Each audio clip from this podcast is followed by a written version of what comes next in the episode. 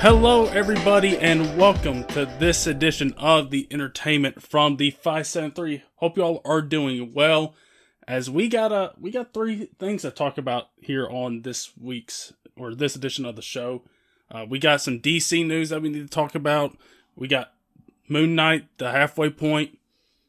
We're going to talk about our thoughts on that so far, maybe what to expect with the rest of the season. And also, it's that time. It's Multiverse of Madness predictions. And if you remember uh, our Infinity War predictions, and if you've seen the tweet saying expect bigger surprises than Infinity War Endgame and No Way Home, you know we're probably going to be in for a doozy with this one. So that's going to be our rundown for this edition of the show. And of course, I can't do this by myself. And I'm joined by Peter Lewis. Peter, how are you doing? Well, Ryan, uh, it, it's weird. I the last time we talked about Marvel, I mean, it was No Way Home, wasn't it? Yeah. like we we've been behind on the shilling, but we haven't had much to you know shill for. Honestly, it was pretty much most recent thing was the Batman.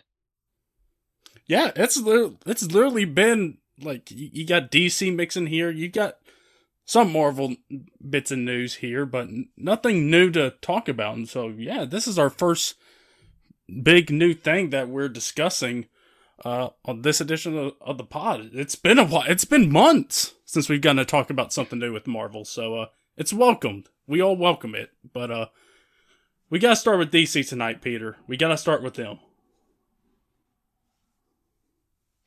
Yeah, the uh, the company that had a basically a 60 year head start on Marvel and completely blew it within like I don't know five years around the turn of the 2010s. well, they're trying. Uh, I feel like we've discussed this once before, like maybe just a, a handoff about the Discovery merger, because it wasn't, you know, we definitely didn't dedicate enough time like we did, you know, the Fox Disney merger for obvious reasons. Yeah. But yes, apparently uh, Discovery Media, which I would never have thought was that big of a company, apparently had $43 billion available to uh, buy Warner Media from uh, AT&T. and now Discovery owns DC and new CEO for both of them, uh, David Zaslav, I think was the name. Uh, yeah, pointed out uh, what I think we've all been saying for the past five years. Uh, they have no vision. to put it simply enough, I mean, yeah. yeah. and uh, you, you probably may have seen these tweets the past couple days uh, for these uh, companies with the basically the same article. They surprise, surprise, uh, on the DC side of filmmaking, and I guess the extended universe with HBO uh, Max now, they want to basically try and get stuff figured out again, get you know something that's more in sync, revitalizing a lot of characters that have gone to the wayside. I can't believe I have to live in a world where a company look at DC and what Warner Bros. has done and says, "Do you guys have an idea for Superman?" They were just like, "No." you know, the the the hero that you can trace the origins of comic books and comic book movies back to. they have no plan for. What a world we live in. yeah, um, it's uh, that was just on you pre-show. If you remember, with the other with the entertainment pod uh in 2019, I think it was like episode 47, and here we are on episode 104, and still nothing has changed with DC up until now. It looks like. Um, it was November 2019, and we talked about uh, there was a variety article talked about DC and talked about a bunch of things, projects they got going on, uh, stuff with Batman, stuff with Green Lantern, which looks like my, who might get a boost with this move. Um, we talked about leadership, and uh, I forget exactly what I said, but like, it, I think there's essentially it was the leadership.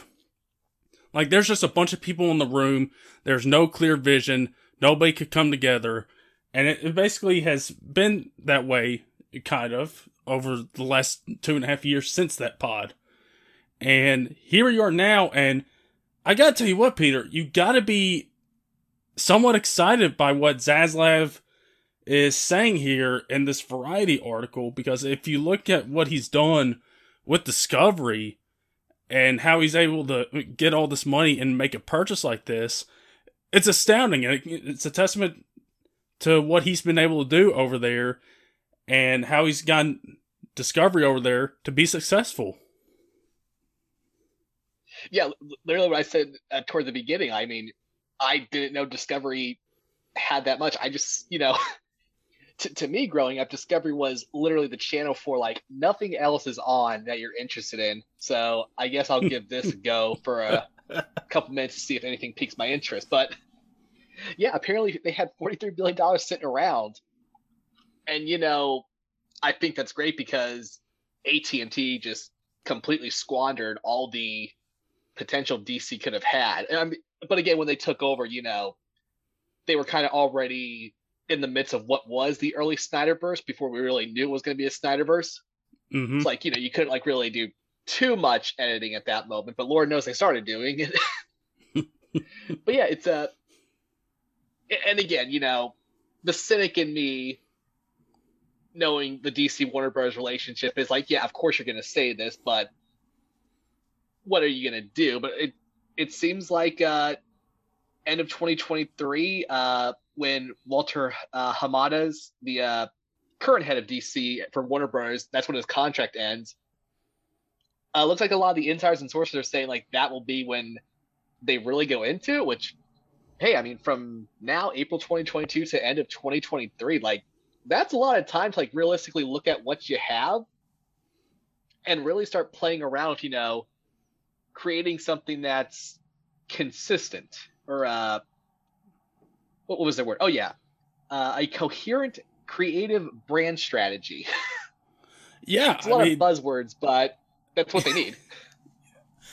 it is a lot of buzzwords, but it is what they need. It's what they've needed for a while now, and yeah, that's a lot of time to sit together in a room, get together, and say, "All right."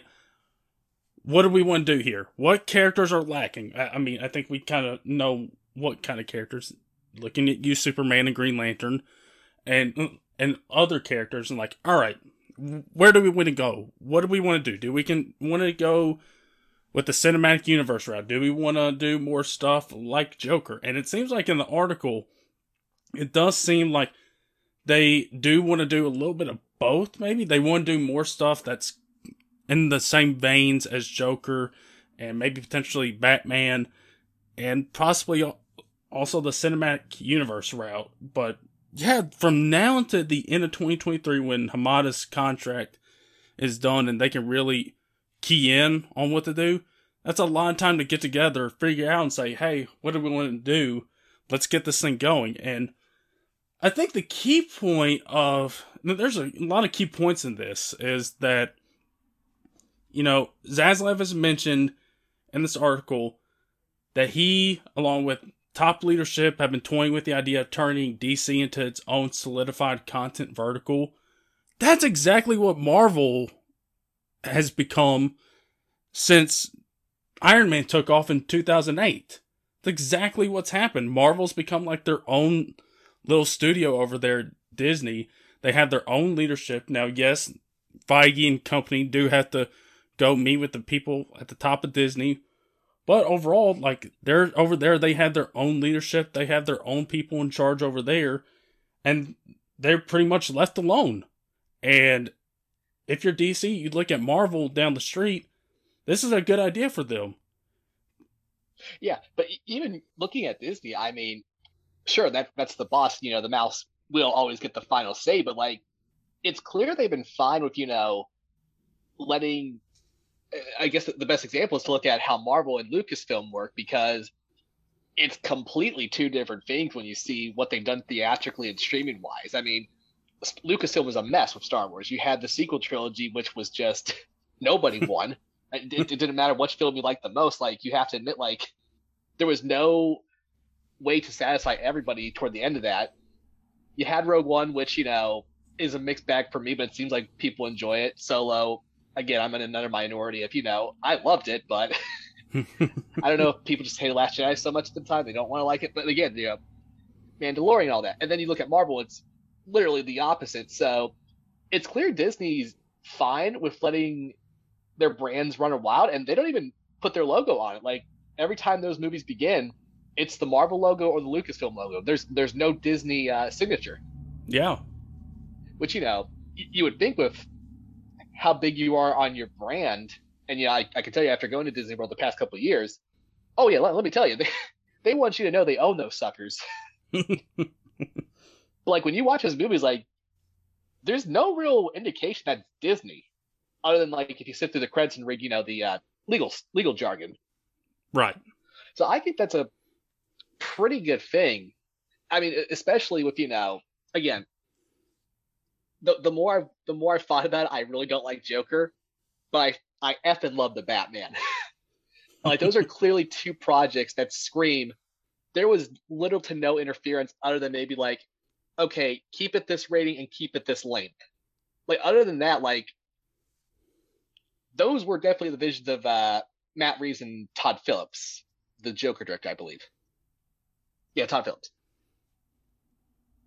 I mean, it, it it's.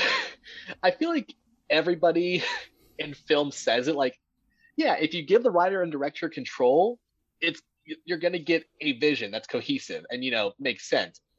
Quality is of course always going to be a wild card, but more likely than not, it's going to be better than you know the 2016 Suicide Squad, which is just an unbelievable disaster of epic proportions on practically every scale. it's like it makes sense, but the worry there, if you know the vertical strategy, like of course with the MCU is, well, that screams cinematic universe, and at this point, you you, you messed up. You absolutely messed up with you know the DCEU, and you know mm-hmm. you you've salvaged it a bit because realistically, and I know the Snyder fans don't want to hear this, but the DCEU technically still exists outside the the Reeves versus Matt Reeves' Batman is the only thing that's really on its own. Like, because technically the Aqu- Aquaman is still part of the Snyderverse. The Shazam movie was part of the Snyderverse because you had the uh, Superman stuff, and Peacemaker what is in the Snyderverse because you had you know Ezra Miller, you know, in between court dates for fighting people in Hawaii and uh, Aquaman in there. Oh. we didn't forget you, Ezra. let me tell you, I know Ezra's getting dragged, but let me tell you, if I saw somebody at karaoke disgracing Lady Gaga "Shallow" from uh, A Star Is Born, I would be fighting too. So you know what? I, I I'm gonna go on a record here. I say I support Ezra Miller. oh, hold on, Ryan. The, the, lawyer just sent me a message. Uh, I meant that as a joke and do not condone violence. There we go. Uh, there, yeah, there we go. you can say anything as long as you say that. Apparently. but yeah, other than you know the Batman with uh, Reeves and Pattinson, technically you have something to work with, but you've just completely thrown out the bathwater of the Snyderverse, which you know, understandable after the Justice after the uh, Joss Whedon version of uh, Justice League. But again, the, the complicated part was the Snyder cut was actually pretty good. Yeah. so now it's like, again, with literally no uh, creative vision, you shot yourself in the foot trying to get on a different track. So I, I think we discussed this during the fandom, the most recent one, where I said you could easily do multiverse because that's clearly going to be the, the hot thing now, and Marvel's going to lay down the groundwork for you. Yeah.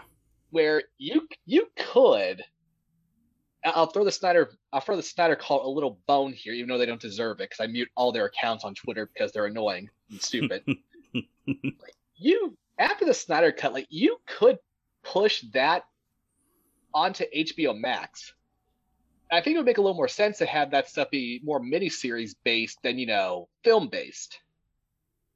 It's like there's something there, you know, that keeps, you know, you know, it was a bad cohesive strategy to give, you know, Zack Snyder, who's a bit of a dude bro in how he makes films, to have, you know, Superman, you know, I actually rewatched Man of Steel about a couple weeks ago, and uh, I forgot how bad some of it was. like, I, I, always remember, you know, quick quick rant here. I always remember how stupid it was for Papa Kent to say, "Yeah, you should let your classmates drown." But like when Superman's destroying Metropolis for an hour, like there's no sign of him caring. like he's just he's just eating Zod into stuff. Buildings are being destroyed. It's it's basically 9-11 for an hour in this movie. And like he's just like, Yeah, I'm Superman. I was like, Are you? yeah. but again, I mean, I've said before, like if you had to do Superman again, Superman is not dark. He all all the criticism of, you know, Boy Scout, all that yada yada, like that's the character. And it can work because we saw what they did to Captain America, who's literally the same personality yep. as Superman. Yep, that's exactly what I was thinking. Yeah, I mean, he's got the same personality, the same kind of label, always a Boy Scout. You, you know, so yeah, I mean, Cap is the prime example. Now, again, the the difference between the two is Superman it, is a is a god, yeah, and Captain America is nowhere close to that. But the example still applies: is that both of those have that same label, and you saw how they did with Captain America, and they made it work. But uh, DC, I think they can make it work. It's just you know the whole problem with how do you deal with a character that can do literally anything. About to say they, they figured it out in the comics before. You know, again, the challenge again with Superman villains is you kind of have to play around with what Kryptonite does, how strong they are. You know, you got to bring Mongul, Metallo, all those. But most Superman stories at their core are better when it's just Superman being Clark Kent or trying to be Clark Kent. Again, I'm, I'm not going to go into, you know, like how to make a Superman movie because it's clear Warner Brothers doesn't know how to. but who knows? Maybe, uh, maybe Zaslav will uh, find some good people because Lord knows Superman deserves it. yeah, I mean they're looking right now is finding finding people. They're they reportedly want a Kevin Feige like leader to kind of head them off. They've already talked to a couple people, including somebody like Emma Watts, who was a former top film executive of 20th Century Studios and Paramount. Doesn't look like she was interested. It, the one thing that does concern me is there is this one bit where Zaslav was less interested in finding somebody that is a creative guru who maybe has more passion for the comics and trying to get everything right and seems more eager to find somebody who has a business background needed to keep all the different factions at DC working more har- harmoniously. If there's a way you can combine the two, that's perfect.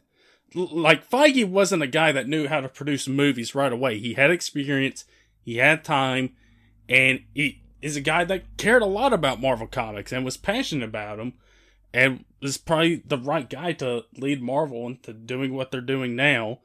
But it, right now, he hasn't learned how to take care of the business stuff, be a producer, all that stuff. And so, if there's a way you can combine those two aspects, great. It's just I'm concerned that you're finding somebody that's more business type as to somebody that is a person that's all about the creative vision, that cares about these characters, cares is passionate about the comics, but it does sound like Zaslav does understand the value that these characters have. That's the one thing I'll give him. It's just, do you want somebody with a business background, albeit they would keep everything running smoothly? Do you want somebody like that heading it up, or do you want somebody who is more creative and has more passion and knows the value, like Zaslav does, of these characters?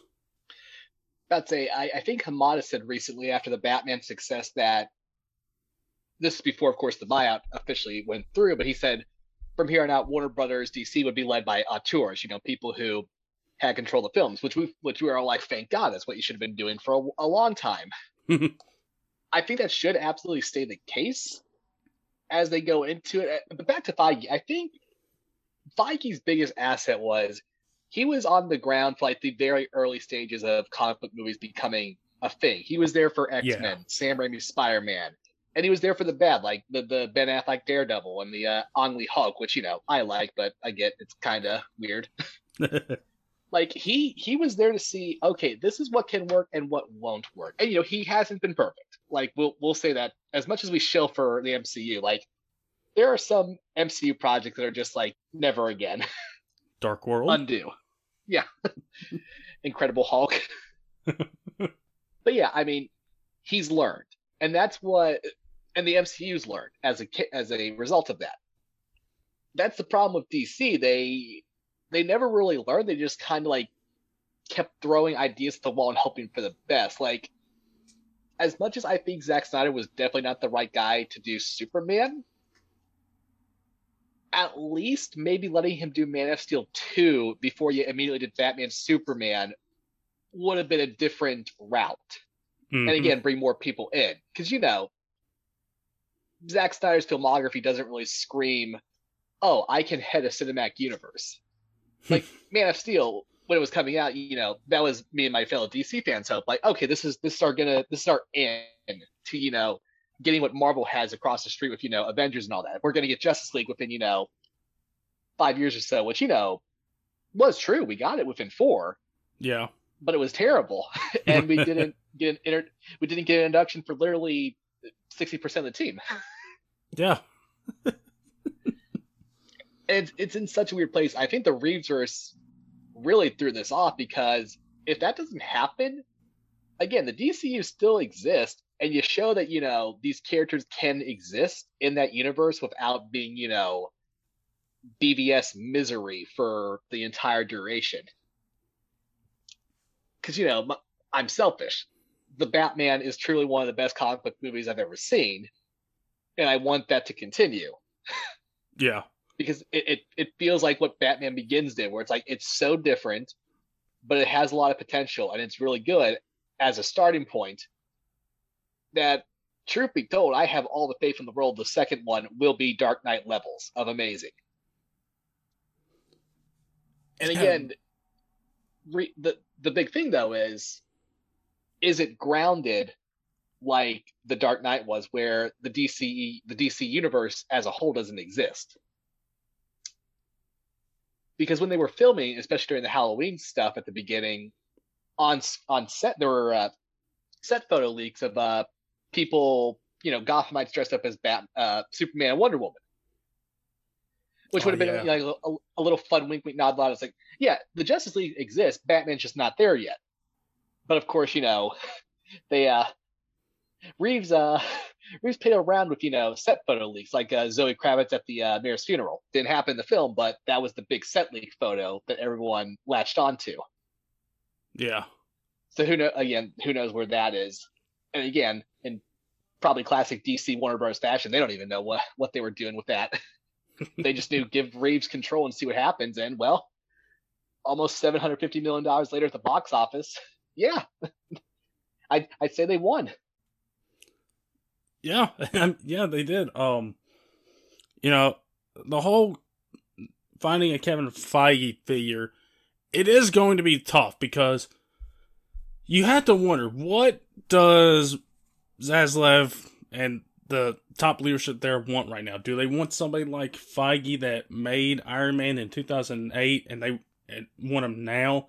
I don't know if that's the case. And also, I mean, it's going to be hard to find another Kevin Feige. Can it be done? Absolutely. It can be done. We just don't know who that person is. There there's probably a person out there that could be a Kevin Feige type of guy. And I was watching a video on YouTube where they there was a long debate talking about the route that they should go with DC and the overhaul. And there's a great point that somebody made in the comments that you know and they made this point. And they made this point looking to the NBA. Did anybody think there was going to be another MJ after what he did with the Bulls in the 90s with the two three-peats? Did anybody ever think that there's going to be somebody that was going to come along and be as good as MJ? Probably not. But eventually, you knew there was going to be a couple guys that down the line that were going to try to do what MJ did. And you look at Kobe Bryant. He tried to do his best MJ impression and almost did it. So maybe DC doesn't need a guy like Kevin Feige who's like the Michael Jordan of the movie industry right now, but maybe they can find a guy that's like a Kobe, like a LeBron right now that can still give you good results. Maybe not as good as MJ, but can give you really good results and can come really close. Because, listen, if they can get that, that is a far cry better than what they are getting right now. So if they can find somebody that is like Feige, may not be as good as Feige, but is close to it, that's a success. But you got to find the person first, and I think you got to give them time too.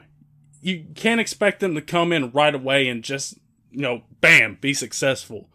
You got to give them time. They're going to make a couple mistakes. Just let them work it, work through that. Let them learn from it. That's exactly kind of what Feige did. Is like learn like, okay, here's what works, here's what doesn't. Give them time and see what happens. And I mean, that's one thing DC hasn't done with the leadership stuff is give people time to let stuff unfold. And with the way Zaslav and the top leadership are running things right now and how we hope they run things, it looks like whoever that person is is going to get that chance. Personally, I think their strategy shouldn't really be a person, but rather maybe a brain trust. And uh, my example here is really kind of disregarding everything that DC has right now. Like, I would find somebody who had the passion for the following Superman, Wonder Woman, Batman, Flash, Green Lantern, Aquaman, Martian Manhunter, maybe you can, you know, throw in two other things if you're choosing. Give them the money, get them going, figure out where to how to release. You know, obviously I think Green Lantern the Corpse would make more sense as an HBO Max series because it's so diverse and huge and ridiculous that that would be a draw to the the uh, the streaming, and of course, you know, the rest of them can be on film. And you know, have this group. Uh, what is that? What I say, like seven, nine people. Yeah. Have them work in. You know, have them work. Give them the time. Oh, I, I can give you a hint of all those uh failed DCE DCE uh, Peter DCEU ideas I've had. Basically, give each character two films to begin with, and then have a Justice League movie. Like by that point, you've you've introduced them, you've expanded upon what they do, and then you bring them together. In a way, I feel like depending on how you approach it, I have to feel like Matt Reeves and Rob Pattinson would be into this. If you get somebody smart with, you know, especially Superman, Wonder Woman, like if anything, get a DC Trinity verse going. Get get two of each of Batman, Superman, Wonder Woman, have them team up in a Trinity movie, you know, an actual Dawn of Justice. and then from there you could build off on, you know, introducing Flash, Aquaman, Martian Manhunter, all those all them. Like don't do what it sounds like the Flash movie is becoming where they're going to redo the multiverse where General Zod comes back Michael Shannon, which you know admittedly is the best part of Man of Steel because he's just so ridiculously evil, where he kills baby Superman, and you just immediately say, "Okay, Supergirl, you're the you're the kryptonite now." It's like, here's the thing: I want to see Supergirl. Supergirl's great, but like you can't just kill Superman to bring Supergirl in. That's like a reverse uh, women in refrigerators trope from the comics. Like it, it doesn't work. like it we, we could talk about the flash leaks for hours, but like that movie's going to be a disaster. And that that was even if that was with Ezra Miller not being crazy, which sounds like he's fired. So there's another uh, big L for uh, Warner Bros. DC. But yeah, I mean, I hate to say it, the Reevesverse is kind of killing this rebrand because it was so good and clearly you, you need to do more of it. But can you really just keep Batman on the sideline and have you know a universe without him? it'd be tough. Yeah, it would be. Again, maybe this is this is the alternate universe where they try to do to do a DC universe when the Dark Knight trilogy was going on. It's like, well, do we have two Batman running around? I think people would accept it if you make it different enough. Yeah. But again, it's I think the the biggest X factor is how do you integrate HBO Max into this because HBO Max clearly can be the greatest thing for you introducing, you know, like teams, like get an actual high budget Teen Titans going, get an actual high budget Green Lantern Corps going. you know, introduce Future Quest, so, you know, just really anything. And you could be printing money. And again, the, the reason DC gets so much attention, even though it's fa- even though it's had struggles, even though I, I would argue the last couple of years they've really turned it around, 1984 excluded, of course, is that you have a lot of characters there that have literally decades upon decades of material and notoriety. Like, there's a reason it's a big two with Marvel and DC. And again, history is written by the victor, so it's going to look like Marvel was always the king. That was not the case. Marvel, nobody, even I think up until 2012 when the Avengers happened, and worked. If you went back to 2011 and said who would win, people would still put money on DC. Like yeah. the hope, the hope still is there to an extent. You just have to tell the public like we're we're gonna do it right now. But again, you've kind of shot yourself in the foot because you just lost Ezra Miller as the Flash because he's lost his mind. You have a successful Reeves universe, which is completely disconnected, and you admitted to that. And then you have James Gunn existing within the Snyderverse, but being its own kind of like, like different multiverse in a way. it's like, how do you bring those three things together, and can you? Yeah, uh, it's definitely going to be interesting to see what they do. And like we said at the top, they got uh, lots of time to figure out what they want to do with, between now when Hamada's contract gets out to maybe when they really can start to gear down and start to plan out what they want to do. But uh yeah, this is a this is big stuff. Um you know, and we hope that this is the start of DC getting on the right path because, listen, if DC gets on the right path, we're going to eat even more as fans of all this nerd stuff. We're going to enjoy a lot more DC along with Marvel. And who's going to benefit from all of it? Yeah, the the companies will, but we are especially. We're going to eat, absolutely eat with having Marvel still kicking it. And if DC gets on the right path and they start doing well, we're to be the ultimate winners. The ultimate fantasy is uh, in years past when anyone's ever asked Kevin Feige, like, would you do anything with DC? He'd be like, that's that's their own thing, not nada yada. But recently, he's been saying never say never, which you know, does he have more faith than even I do in DC? Because let's be real, a even like a even like a 2012 MCU style DC extended universe crossing over with Marvel would make so much money. I don't even think the combined efforts of Warner Bros. and Disney can even understand how much money that would be. like I, mean, I, think that's James. I think that's James Cameron's nightmare. that's what that's what he sees when he wakes up with his uh, Avatar plushies. Like, like oh, Batman and Iron Man on the same screen, Superman and Captain America, Thor and Wonder Woman. You can't do that. You know, Peter, it reminds me of all those jokes about how Morbius was going to make like three hundred trillion dollars at the box office, and it's, it's, like, actually, don't uh, DC and Marvel combined might actually make that. I mean, even if it was just as simple as you know, a multiverse movie where it's Batman, Wonder Woman, and Superman, who whoever you you decide to cast with, you know, uh, Downey, Evans, and Hemsworth's, you know, Iron Man, Captain America, and Thor, like, would you not want to be their opening day for that? yeah, I would. Again, that that's you know the the craziest pipe dream, but I think a solid DC vision in film and streaming would have to play the hand of both companies to be like, you know, we've done crossover comics multiple times before, you know, with the teams and just characters. You know, there's been Superman, Spider Man crossovers.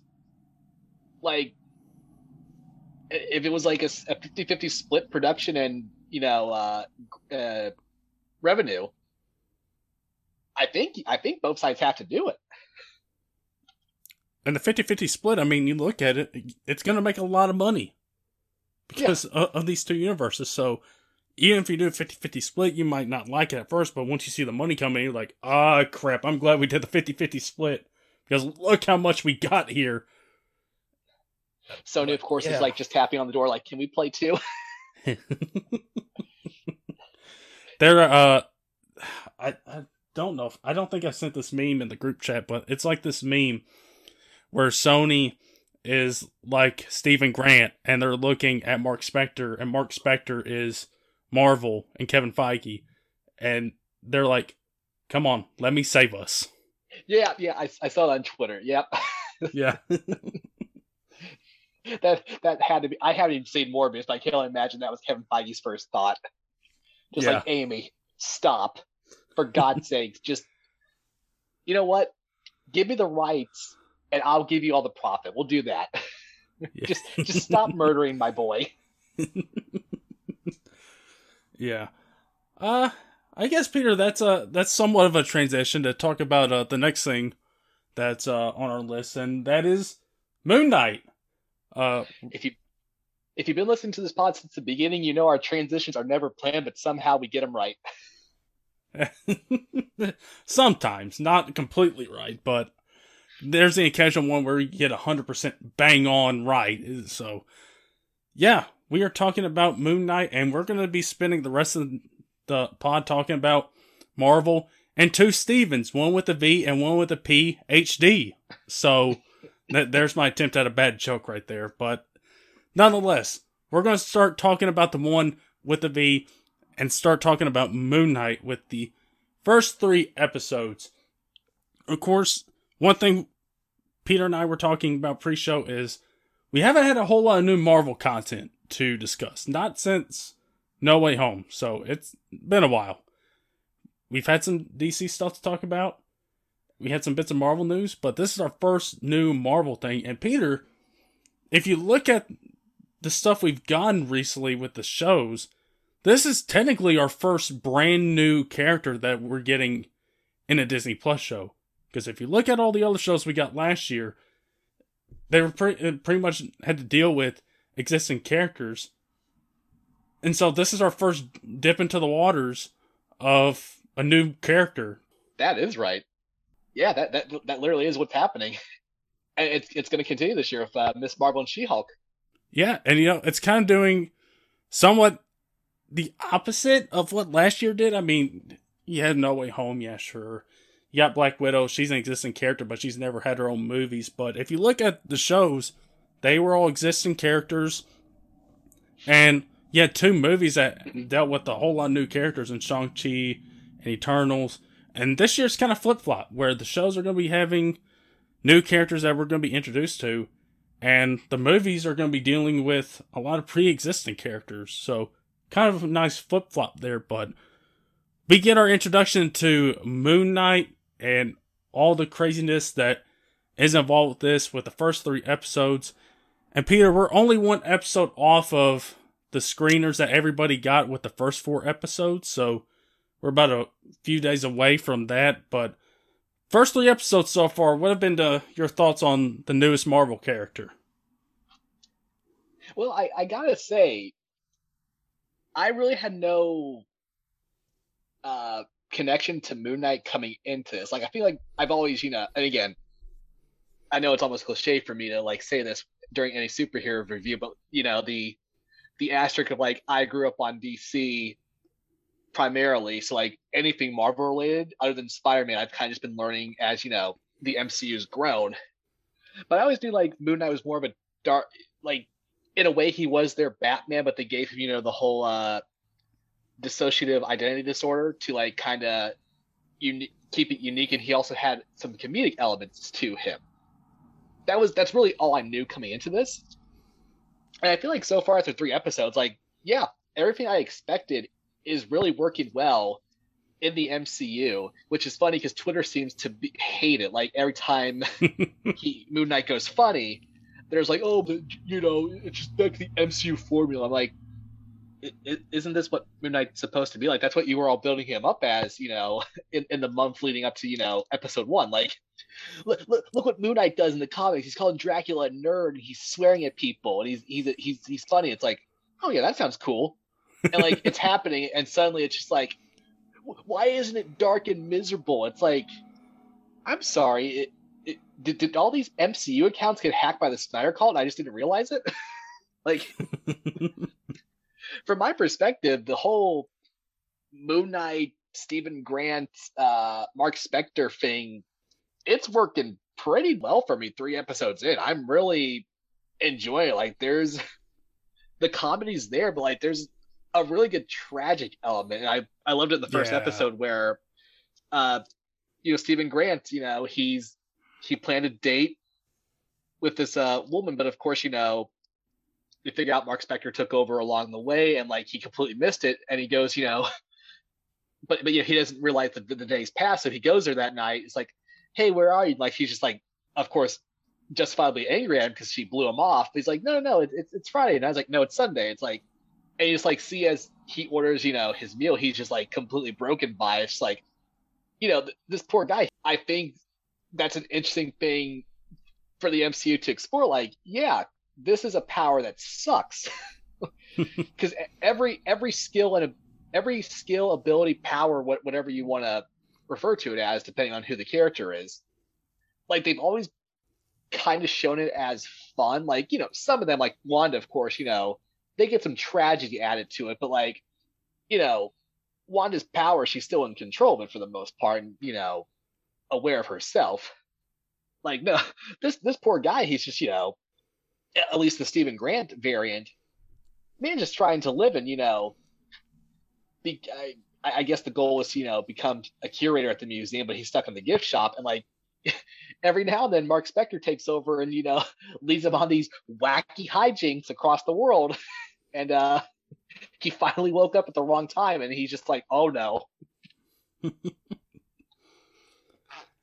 Yeah, I mean, pretty much what you said through these first three episodes. I mean, I mean, first off, tip of the hat to what Oscar Isaac and what Ethan Hawke have done with these with these first three episodes because they've both been bringing it so far. Um, you know, especially Oscar with the stuff that you mentioned, with how he's playing this role and the tragedy element, especially in that first episode with the whole date scene that you really start to feel for this guy. Like he doesn't know what's going on. And he's got this other personality that takes over in spurts and just is doing his own thing and is going out and being a mercenary and killing people and stealing stuff from Egypt and all this stuff. I mean, so there's a tra- tragedy to what Steven Grant is going through, but of course, we learn Mark is, is, of course, the main personality, if you will, between the two.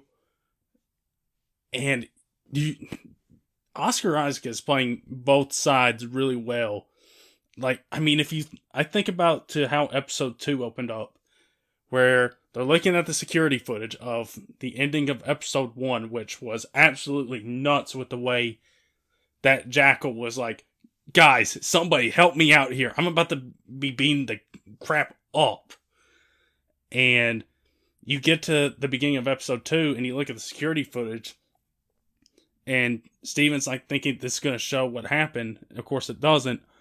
And you see Steven comes out, at least it, it looks like it's Steven to other people. And Steven looks at the video footage and sees it, like that's not him that's mark it's like yeah that's not me and and the video camera shows mark and he's like yeah you can tell it's him so like he's playing it really well they've been he and ethan hawke have both been really great through these first three episodes it, you really like hawke's villain in this so far the introduction of him was so good because you have uh, every grain of sand by Bob Dylan. So obviously from the beginning, I'm like, what a banger. and like it's just like this methodical like he's basically you know just drinking a glass and the next thing you know he breaks it and puts it in his shoes and like that's what he does every day and you can constantly hear it as you know his character walks around just you know uh d- doing stuff like that that's I, I don't know if that's like his thing for Ammit or that's just something he does because you know he's a cult leader or whatnot but and then you transition into uh Steven Grant, you're playing a song I discovered, "A Man Without Love" by this is the greatest name I've ever heard for a singer, Ryan Engelbert Humperdinck. absolute, absolute banger, as the kids say. like, you know, literally within the first ten minutes, like you have two great musical cues and you've established your characters well. Like, and Hawke did that without saying a, a, a word. Mhm. It's just, yeah, it's just this crazy devout cult leader, and then here's you know, basically Steven Grant, Moon Knight, Marc Spector. Who who knows at this point? like that that first episode, I think really hit a lot of cards. It hit a lot of marks perfectly. If you know how Steven Grant operates, how he like is aware something's wrong with him, so he has to do all these things like putting the sand, putting the sand on the uh, the floor to see if there's footprints, uh, putting that piece of tape on the uh, the crack or the the I forget, I don't know why he does the the tape, but I guess like it's some sort of uh, way to tell, and of course chaining himself to the the, the bed yeah. because he he thinks he's sleepwalking, and of course he his first inclination of it he's complete in another country, his jaw's broken. and he has, you know, the voices of Khonshu in his head, just like, oh no, no, no, don't do this. And like he's trying to he's trying to give the uh the MacGuffin back. Uh the t- the, The Tandem, what was Scarab. called? The scare, thank you. He's trying to give it back and like Marc Spector, Khonshu, or whatever is not allowing him, and it looks like at one point they're the people are gonna overwhelm him, but he goes into that, you know, Marc Spector mode real quick and he just comes back to it and we got like noticeable blood in the MCU. Like we've had blood in the MCU before, but it's kind of like, you know, more subtle or not, you know, in focus. Like, no, like Mark Marc Spector murdered these people. Mm. Moon Knight violently killed these people in a way that you could see you could have seen them in the Defenders miniseries. Yeah. like this is different. Oh man, but yeah, let's start uh, with Moon Knight. Um, I mean the costume looks great. Oh, Um, it's beautiful. uh, everything looks great. The Mister Knight costume looks great. Some of the suit, some of the suit. uh, that suit looks amazing. It, it looks sleek. I, I Um, love how the introduction of it was a half-failed superhero landing. I love I love that cut there. There there was there have been some weird cuts in this, like uh the second episode where Steven Grant sees Khonshu and like they do like the, the the freeze frame on the screen and then like cut to him running like that was weird, but on a technical level, like let, let me tell you, once uh once Chloe Zhao told Kevin Feige you can film a sunset, like he he definitely started learning filming. like the, the, there's a noticeable uptick in cinematography and filmmaking in this so far. yeah, I mean, you've had some really good looking shots in the show so far. Um, it, it's been great so far. Khonshu's been amazing. I just love Khonshu just talking crap about Steven Grant. just like, get this idiot out of here. I love, he, calls him the worm. He calls him the idiot. Oh, it's like I want to know what he was thinking when he, he chose this man as you know his uh his avatar. like, was he just that desperate? Well, I mean, I think we are definitely gonna find out a little bit more about it with uh, a lot of what's been done so far. There's been hints and nods to Jeff Lemire's run on Moon Knight, and I assume we're gonna get some more here. Uh, the one thing I think that people have been waiting to see is is that third personality that's also tied with Moon Knight, Jake Lockley. Is that going to come into play? Um, there's actually been a couple different theories about this, and uh, one goes back to the date scene where, like, did Steven ask that woman out, or was it Jake? Hmm. Because I don't think it was Mark, because he was still going through his divorce, and he might not want to date at the current moment. And Steven obviously had no clue about it. Could have been that third personality, Jake Lockley, who is in the comics kind of that ear to the ground personality of the three. So maybe that's the case. And also, there's been a theory. Um, if you look at the posters they released. Of course, they released one of Moon Knight. They released one of Mister Knight, and they released a third one with just Oscar Isaac and with the hood over his head. And you maybe start to wonder if that's gonna be Jake, that personality that uh, ties in. And if you look at the last episode, there is a gap in time where neither Mark nor Steven acknowledged like neither of them knows what was going on.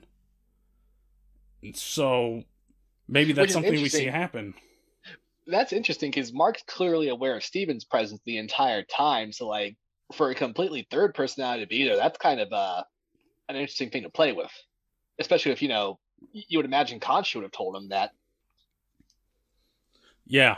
Uh, you, you would expect Khonshu to have said something about that, but I don't know. That's probably something we see happening in uh in this next three episodes. Uh, of course, one of the great shots of the series has been the whole sequence in the last episode with them going two thousand years back in time with, with the sky. I'll tell you what, Peter. The people of the MCU ha- have had to go through a lot of crap here recently. Oh, it, it's getting bad. I mean, you know, their loved ones get dusted, then they come back out of the blue without, you know, any any way to know. And you have to deal with that. You have, you know, the plants an egg for the Celestials, and now uh, the, the King of Celestials appears in the sky. You have the multiverse going. I mean, it, it's not gonna lie. Even though the Snyderverse is very depressing and sad, at least there it's only once in a while when Superman is just yeeting people through buildings, killing people indiscriminately. like, I'm just saying maybe maybe the miserable universe is a little better to live in at the moment than the Marvel Cinematic Universe. I'm just saying. yeah, I mean, you never know what's going to happen. One moment you get a celestial that appears in, in the sky. The next moment, the sky looks like it's going back two thousand years in time. Uh, you never know what you're going to get. I love the disconnect for some of the Phase Four shows, like uh, Falcon, Winter Soldier, and Hawkeye, where literally it ends with you know them building a boat or them going to Christmas, and you know, No Way Home a week a week later ends with you know Peter Parker depressed at his absolute lowest with nobody to turn to because he had to like shut that part of the the, the universe down. Like it's it works, but it's just hilarious to think about.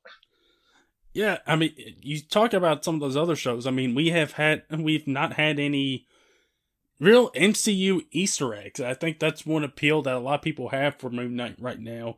Although those people that did get sc- some screeners for the first four episodes, I think there's a lot of talk about like not a whole lot of MCU Easter eggs. There's a couple in this past episode. Uh, one was name dropped, and I believe I had to go back and watch the episode, but one was a little more subtle, and it goes back to Arishem. There's something that had to deal with Arishem uh, with one of the pyramids. And so that's something that's an Easter egg. And also Layla, she name dropped Madripoor, which hey, Madripoor, Falcon Winter Soldier, episode three. Zemo dancing in the club. Uh so there's a couple Easter eggs right there, but we haven't been there hasn't been this open thing where it's like, you know, this is a part of the MCU. It's kind of been its own thing. I think maybe that's one reason why there there's a lot of people that like it so far is like there's no real set connections between Moon Knight and this part of the universe and the rest of the MCU. Yeah. so I'll tell you what, Peter. With the way these first three episodes have gone, I'm really excited what's going to unfold these next four, these next three episodes. Uh, I've read that the fourth episode, it, it, there's a crazy, a lot of crazy stuff that happens at the end. So that's definitely going to be something to keep an eye on. Uh, but I do think we're probably going to deal with a lot of stuff that's tied in with the, the Lemire run of Moon Knight. And there's a couple stuff in there, but uh, I'm just excited to see where the series goes next. See Oscar Isaac and Ethan Hawke kill it again these next three episodes, and uh, see Layla. Layla was great this third episode. Oh my! I really like how she interacted with Mark and Steven, like how she's quickly aware that there's a difference and how she approaches both of them. I really like that. Like it, it's going to be weird to see like how that if there is a love storyline, how that's going to play out with, you know, the multiple personalities. Again, I've never read Moon I've never read a Moon Knight comic, so I'm not sure how you handle those two characters. But I, I will say, for the moment, this is A tier for me. My, my my only worry is, you know, it seems like some of these MCU shows are hindered by the six episode format, which is so weird. They they do that because they let WandaVision go all out from the from the get go, and then they like immediately reel it in. Yeah, that's a, that's one thing to be concerned about is how it sticks a landing. But I mean, so far so good uh, as of right now. Uh, there is one thing I'm also curious about, and the start of the episode had to deal a lot with them. Is we did get to see a lot of the Egyptian gods and their avatars. And Peter, we we know on Twitter that there's been a clamoring for a certain MCU trailer of Thor: Love and Thunder and there's a mm-hmm. character mm-hmm. in there that is called the God Butcher. Wonder if there's yep. any tie-in, maybe. About to say the, the final episode of Moon Knight is on May fourth, and I think Thor: Love and Thunder is coming out July seventh. Like, that's kind of and again, Multiverse of Madness, which we'll be getting here to shortly. That's May sixth. So I mean, like, it, it's it's absolutely TikTok for a Love and Thunder trailer. Mm-hmm. It's like it, it truly feels like th- those two things are critical to however they're going to market that. So I'm definitely excited for that. All right, I think uh, you know you mentioned multiverse of madness. I I guess it's prediction time, and uh, uh oh boy, Peter, I am uh I, I'm dreading this one. this is this is super tough because clearly Disney security is infinitely better than Sony security ever was. like realistically, the only major confirmed cameo we had is because it was in the trailer, and you know, uh, well, it, it's Patrick Stewart. Patrick Stewart can leak the movie online; he would still be untouchable. So, yeah. but I mean, other than that, like watching the trailers, I'm just kind of like I don't really know what they're going for here, to be completely honest. But it feels like a mini Avengers movie, like we said in the uh, the pre-show. Like, you know, it, it's a sequel six, almost six years after the first Doctor Strange, which you know, I think is consistently in our D or F tier when we rank them. Yeah. But yet, this feels like the most hyped movie ever. because, like, you know, for the past year and a half, they've been telling us multiverse, multiverse, multiverse, multiverse. And we've been like, we're interested. What do you got for us? And this feels like the thing that's really going to throw it over the edge. And there, there's a lot riding on a Doctor Strange sequel that I would not have guessed in 2016, to be honest with you. Yeah, same here. I mean, realistically, all we know is we have Doctor Strange, we have Wanda, we have uh, uh America Chavez. Is that that that's her name? Mm-hmm. Miss America. Yeah. Okay, those are the big things in uh Mondu, the villain, the the setup villain for the sequel from the first movie, correct? Mordo, you mean? Mordo, thank you, and of course Party Boy Wong. Yeah, like, hey, we couldn't forget about him. Oh, actually, we, we should say uh, Supreme Sorcerer Party Boy Wong. Never forget uh, that No Way Home setup. A very oh, important. Uh, yeah. Oh yeah, I can't believe you forgot about that. Oh, yeah, uh, that's a big one. But uh, yeah, pretty much. I think we're gonna handle this kind of like I, I feel like I have an idea how it begins, and of course we'll talk about potential cameos. I think that's the big thing. But like, how it and, and of course i think what it could be setting up because there's a very big thing that we've been clamoring for for about three years now and we're kind of like we, we understand you need time but like come on bud we, we need a certain X factor. so Ryan, uh, if you don't mind, I think I'll give my introduction for the movie, and we'll maybe go off from there. Yeah, uh, I think I I think I have an idea of what your introduction may be. I'm not, I'm may be completely wrong, uh, but yeah, let's hear it. I think we immediately open where WandaVision left off. I think that's the intro of our movie. I think it'll be her playing with the the, the dark book of magic, whatever it was called. Uh, she'll hear her kids. I think there could be a cut in that moment, or it'll be alluded to by Doctor Strange or America Chavez later, because uh, as I've learned, again going back to the I know about DC, not Marvel, America Chavez is like an interdimensional, multiversal crossing hero. I think that's her. That's her thing. Mm-hmm. So I think her Doctor Strange could say the moment she hear Wanda hears her kids is when Loki and Sylvie destroy the multiverse. Like that that could be a thing. Because time technically works different in the uh, TVA as we learned. Mm-hmm. Yeah. I think those I think those two things oh uh, wait, hold on. When did what's the relationship between WandaVision oh wait, actually it doesn't matter because WandaVision ends you know, potentially months after the events of Westview. So that's where No Way Home could also happen. Oh, I gotta I gotta juggle all these multiverse setups. Shout out to Falcon and Winter Soldier for just ending with Sam and Bucky fixing a boat. That makes my life so much easier. Yeah, just hanging out at the end, Bucky being the cool uncle. Yep. Just a good time. Okay, so Loki season one finale happens maybe you can have it where WandaVision and No Way Home are happening around the same time. I'd have to see what. Well, I'm trying to think of the timeline now. Jesus Christ.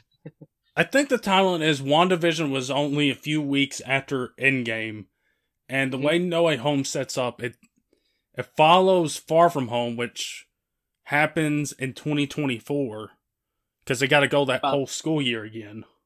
Yeah. And then you have the stuff but with again, No Way Home. But it's probably clear time passed between the end of Westview and that moment with Wanda because it looks like she's been sh- to, for her to get in that position where she can control her astral self and just you know her normal self probably took some time. Yeah. Okay, what you know what I'm gonna for the moment, I'm gonna let the people who actually create these films figure that out. I'm just gonna I'm just gonna say Loki happens, and that's when Wanda's kids get hurt because now the multiverse is broken and her whole reality thing is now can be multiverse or whatever. And I think she'll immediately jump on that because clearly that's what she was doing. She, she, was looking for. So I think in classic fashion with how they've handled uh, Scarlet Witch and Wanda, she'll immediately get the events rolling, and I think Doctor Strange is going to have to respond to that. I think Mordo Mordo will eventually come in because technically this is a Doctor Strange sequel, even though I doubt, even though I, am confident 98% of the people about to watch it could care less about that fact. I, I certainly don't. I think Mordo will be the one to like kind of get Wanda on that evil track.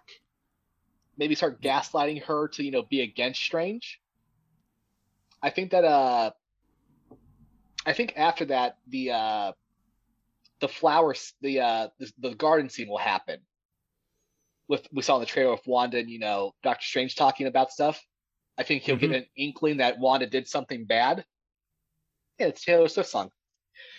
That'll happen and I think also in the uh, the Super Bowl trailer, it'll be the setup where Wanda starts, you know, talking to him like, "Hey, when you do this stuff, you're a hero. When I do it, I'm evil." So I, I think those two will go hand in hand in hand, blah, hand in hand. Thank you, Peter. I think maybe Wanda will throw Strange into the multiverse. That's, that's where I think America Chavez will come in and save him that's how I think maybe the first 30 minutes or so will go. And I think from there, whatever Mordo, Mordo wants from Wanda will start breaking the multiverse, and I think that's where eventually the Illuminati will have to come in and be like, "Hey, dude, I'm uh, Patrick Stewart from the X Men, and I need your help." that's what I think. That's what I think the beginning is. Everything after, I, I'm just, I'm gonna be real. I'm completely clueless. I think, I don't think they're gonna have Wanda become a villain. I think they'll go for a, another, you know, tragic story for her where you know she she she got in over her head, did some damage. Now she's got to live with the consequences. It's kind of cliche at this point. I kind of would like to see them go more evil Wanda, but I just I don't think they're gonna have a villain franchise. That, that just doesn't seem like a Disney thing.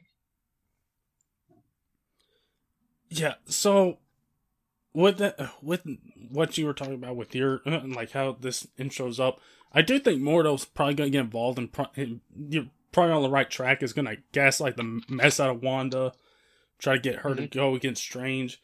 I do think because going back to America Chavez with her being an interdimensional traveler, I feel like we get those scenes where it's at Christine's wedding and he's there, and it seems like shortly after that, you get that little fight where Strange has this little magical blade and cuts through like a, vehicle, and they're going against that monster. I think it's those events are going to happen very closely around the same time, and we see Chavez there. I wonder if she travels through it interdimensionally, something goes awry. Maybe she's working with a different strange in a different universe because we know there's there's probably going to be multiple stranges in this movie. We're, we're going to have ours. We're probably going to have the you know Supreme Strange version from What If maybe. Um, I completely forgot about the different versions of everybody. Oh, yeah. Ooh, what if what if it's Evil Strange talking to Wanda and she picks up on it and like like she does something like throw him away, but now that means she doesn't trust actual Strange. Maybe that that's yeah. But, mm. The the whole other versions of stuff can uh, of people can really kind of change like your thought process with how it goes, but kind of what I'm thinking is like we're gonna have these multiple stranges. Maybe she's working with one. I think there there's also Defender Strange. Maybe she's working with somebody like him. Something happens to him, and she leaves, and she goes finds another Doctor Strange because she knows, hey, there's probably a, a good chance that there's another one I can trust that I can work with to figure all this stuff out that's going on. Um, so I, I think she goes and seeks out Strange first, and I, then I think you get everything popping off with him and Wanda. You get that scene, like you said, in the garden where it looks like that happens.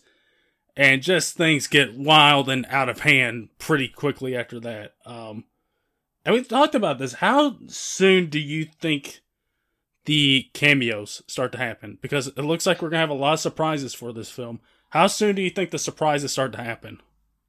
Well, I, I was shocked to see it. It's a two hour runtime. Like yeah. I was thinking with how big it sounded, like 230 would be the the minimum I was going to guess. So I, I almost feel like if I'm going by my 30 minute intro that I pitched, I think maybe the seeds start getting planted there. Ooh, what if as America Chavez is, you know, pulling uh Strange for the multiverse, she like brings into Loki and Sylvie because I, I I think they're in this.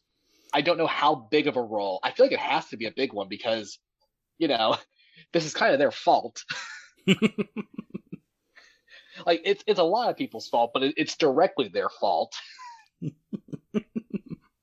oh, yeah. I, I think I feel like if they're that early, they would have to be in there for a long time. I feel like that would leak. I feel like Hiddleston and uh, D- Demo, Demo, I, S- Sophia D something.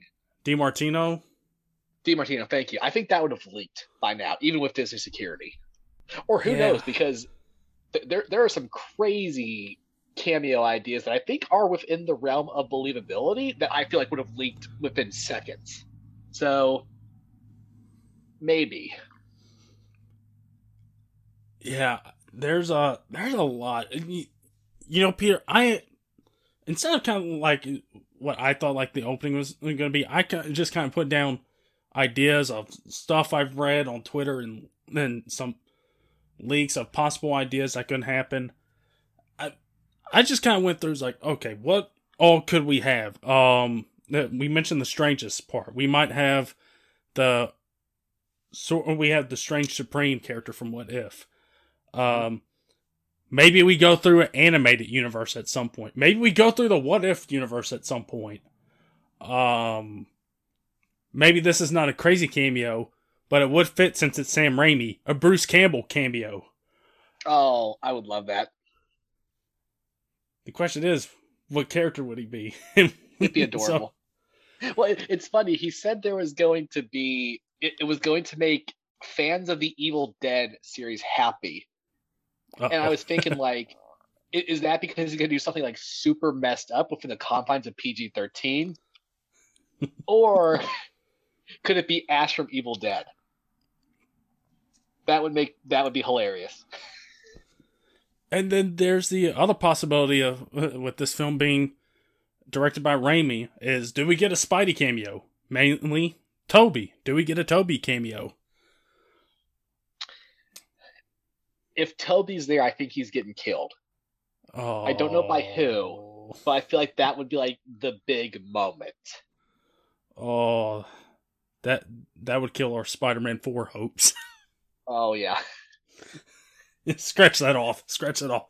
well, the, the, the, craziest one I saw is eh, like I said, I don't want to I don't want to get too hardcore into cameo shit because I feel like we have to like have some ideas for a plot line before we can get there. Or who knows? Maybe, maybe we don't because th- this movie is going to become a cameo fest at one point or another. So yeah, maybe it's with who knows.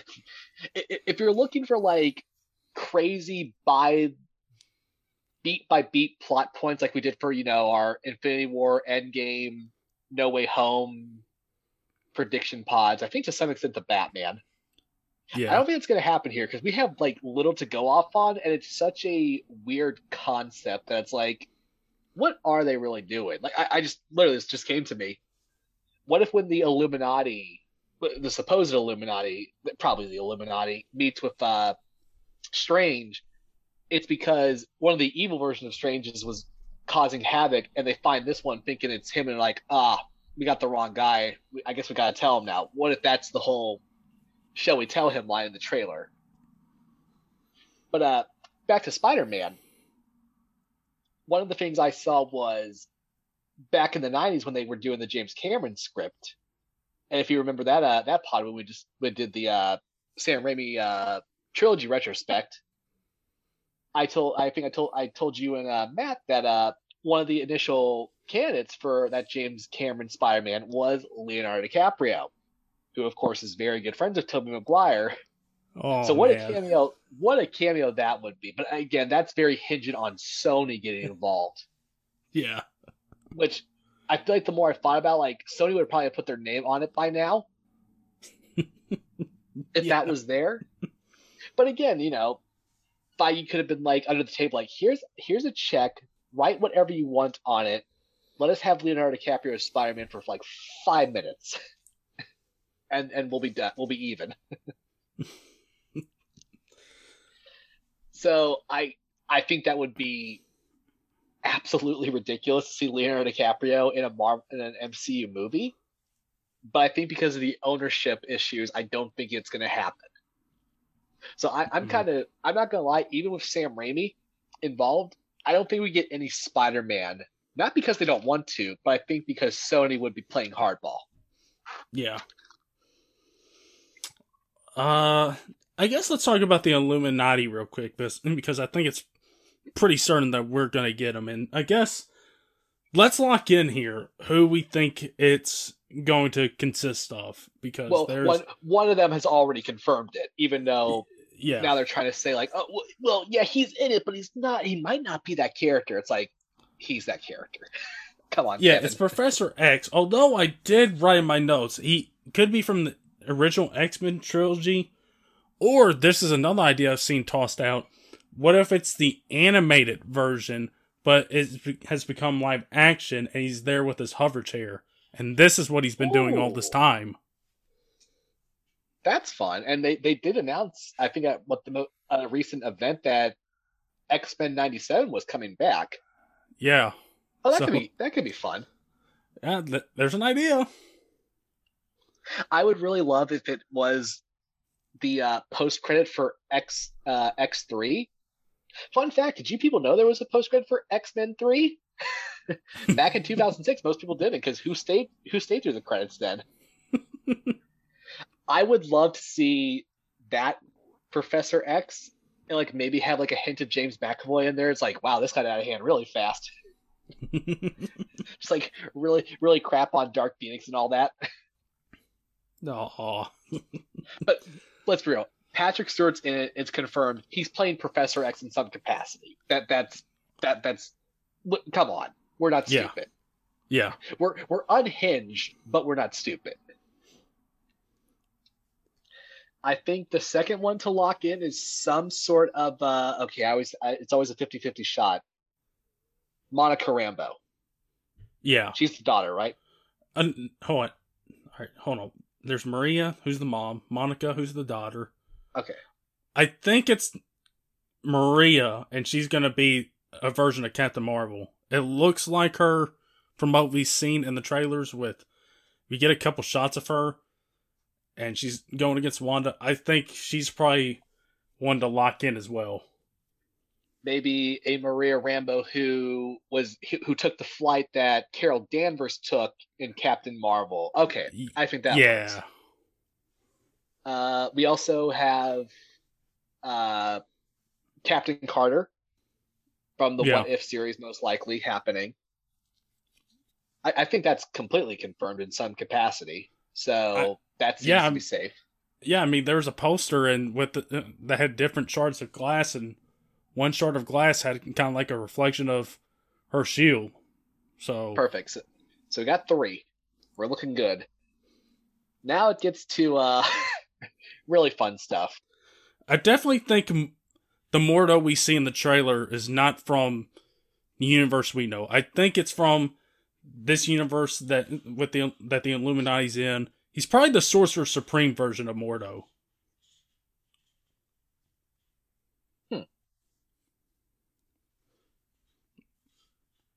I mean, we could have different versions of Mordo in this too. So maybe there's our Mordo that talks to Wanda, like you, you suggested in the first 30 minutes, and we get this version of Mordo who, in whatever universe he's in, he Sorcerer Supreme and not Strange or Wong and or the Ancient One. So I think Mordo's probably somebody to lock in too. for the Um, Illuminati. Okay. Yeah. Well, uh, okay, so we got four. I think those are safe. I think anything after this is pure speculation. But I'm going to go off on we have some sort of superior Iron Man because clearly there were the uh, Yassification Ultron bots taking uh, Doctor Strange to meet the Illuminati. and, and I think the big name is Tom Cruise which Mhm. I think would be absolutely crazy. so I think some sort of Iron Man's going to happen. I don't know about Tom Cruise, but, but it, it clearly somebody had to build those Ultron bots, and usually it's an Iron Man like character, so that makes sense. Yeah. Yeah, I think that's a good one to It would lock be- in too. It would be really, really wild to have Robert Downey Jr. back playing like maybe a more mellowed out Tony Stark. Yeah. or again, maybe maybe it's just Robert Downey Jr. playing superior Iron Man from another universe where it's Iron Man but different. But I, I feel like I feel like you should play. Well, who knows? If we're bringing uh Hayley Atwell back in uh oh the actress who plays Maria, she was in Scott, uh, No Time to Die. Lashana Lynch. There we go. Maybe it would make sense to bring Robert Downey Jr. back. But I think Tom Cruise would be a little more fun because it'd just be so wild to see. Like, honestly, imagine a Marvel movie that had both Tom Cruise and Leonardo DiCaprio. I think my I think my brain would collapse in that moment. Just like I, I don't know how to process this. Yeah, it would be wild. Uh, talk about a a big month that would be for Cruise appearing this and then having Top Gun Maverick later in the month. Uh, the only thing though is if, if you're bringing Tom Cruise in, he's going to demand you create the multiverse to film it. He's not going to do CGI. well, of course. I mean, it, it's only natural you should expect that. Okay, uh, there's been a lot of talk about a Mr. Fantastic character. Yeah. The, the, of course, the fans want John John Krasinski. I feel like that would have been leaked by now in some sort of fashion, even if it wasn't filmed. Just like some reporter, like, "Hey, uh, John Krasinski and his wife uh, signed to play Mr. Uh, Mr. Fantastic and Invisible Woman." Emily Blunt, there's the name. What what is wrong with me today? about to say, that's pretty much that was the fan casting, but it sounds like at, at, least we know Emily Blunt was not interested, unless she's you know acting not interested because she is signed, but they don't want to announce it. You know, we're we're we're playing four dimensional chess with psychology right now. yeah. about to say yeah. it, it wouldn't really make sense to bring the Miles Teller or 2005 actor back because I can't even remember his name. I do think there's a chance think... he would come back, though. I do think maybe there's a chance. I do think there's a Mister Fantastic that's going to be a part of this. We just yeah. don't know who it is. Could it? Could it be the uh, Mister Fantastic we're going to get for that Fantastic Four movie? Yeah, that's possible. It, it sounds like they really want to keep the Fantastic Four in the timeline that works well for it, the '60s, and maybe play off of that. So maybe establish that time travel multiversal stuff immediately.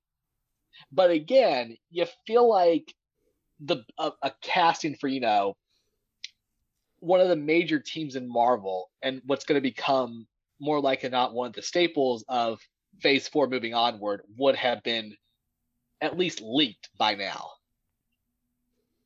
Yeah, eventually, yeah again, again, who knows? Maybe Disney security got that good.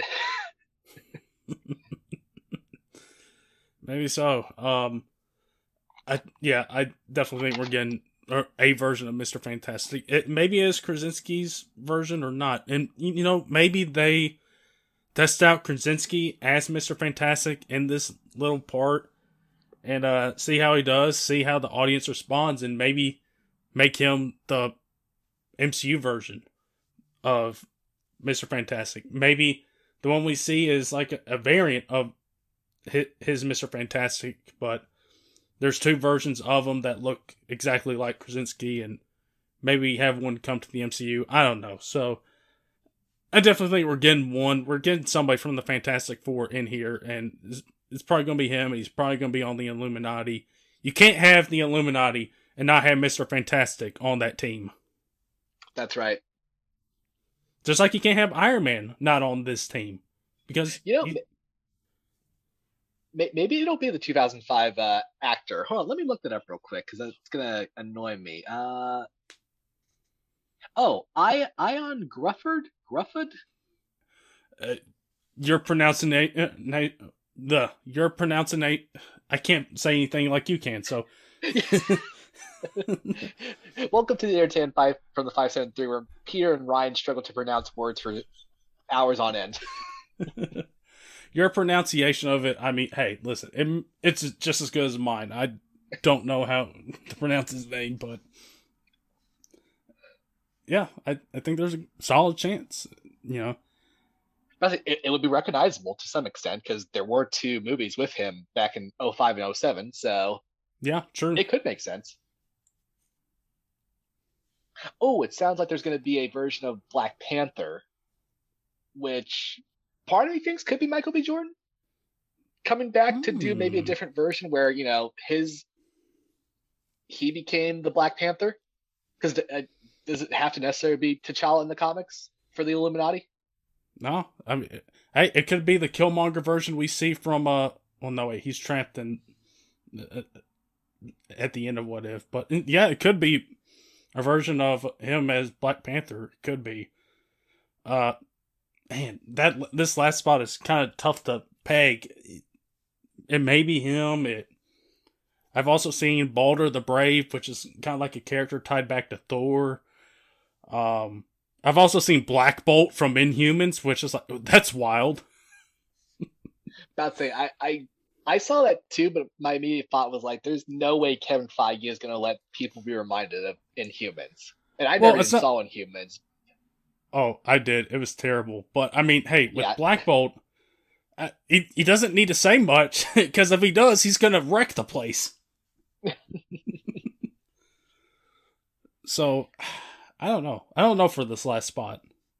It's Iron Fist. oh, how could how how did we not know? But Kevin, he's set in the actual MCU canon. So actually this is where Kevin announces he bought DC. It's going to be Batman. oh yeah, no, there it's we go. George, it's gonna be it's gonna be George Clooney's Batman. Oh boy, here we go. Because you know, with the MCU humor, they're going to have so much fun with those bat nipple jokes. You get Clooney's Batman, you get a version of Leo as Spider Man, and you get Tom Cruise as Iron Man. What a world that would be! it's just the writer just banging their head on a table of cocaine writing this. oh yeah, so I I don't know what that last spot. I don't know who that's going to be, but I pre- I think this is a solid. These are solid guesses for who's going to be on the team. We know Professor X is a lock. Captain Marvel, Maria Rambeau, I think is a lock. Captain Carter, I think is. Mordo definitely is. We are going to have a version of Iron Man or Mister Fantastic because, because again, you can't have the Illuminati team without two of the big guns on that team. And that last spot, who we, knows? We we say that, but Kevin Feige has made it very clear they don't really go off the comics one to one. That is get, true. Like, they'll get big things right, like you know, if you have the Infinity Gauntlet in Thanos' hand, usually it's always going to end. It seems with you know the dusting of the universe. But you know, Civil War, that's one of the few Marvel comics I own. Like reading that and watching the movie, it's like a night and day difference. But again, I mean, they they do kind of handle it again with my fantasy example in the Infinity Gauntlet. Like they acknowledge like that stuff has to be like that. So maybe maybe it maybe we will get an Iron Man, Mister Fantastic, and uh, Black Panther alternate in there just to keep it interesting. But the the, the, the last one's a complete wild card, which will be fun. Yeah. Uh, like, just imagine if they really get crazy. It's like, oh, I got it. It's gonna be uh, Nick Cage's Ghost Rider. Oh boy! Because hey, Midnight Rider, Suns, let's go. Because Ghost Rider can go through like multiversal portals. I think when I uh, we, we did our superhero draft, I looked that up, and that was one of his abilities. Like he just rides motorcycle through like the multiverse or some or something like that. I mean, hey, we are having a Nicolas Cage renaissance kind of at the moment. And he so. loves superheroes. You know he would do it in a heartbeat. Get him in the next Batman, Matt Reeves, you freaking he, coward. He doesn't, he doesn't, even have a chair. He just rides up on his motorcycle. and Professor X is just annoyed with him the whole. Oh, I love that. I, okay, there's there's been I've read nothing that could suggest that'll happen, but I want that now. As Kevin Feige's like, how how much time can we reshoot this film to get Nick Cage in for Peter?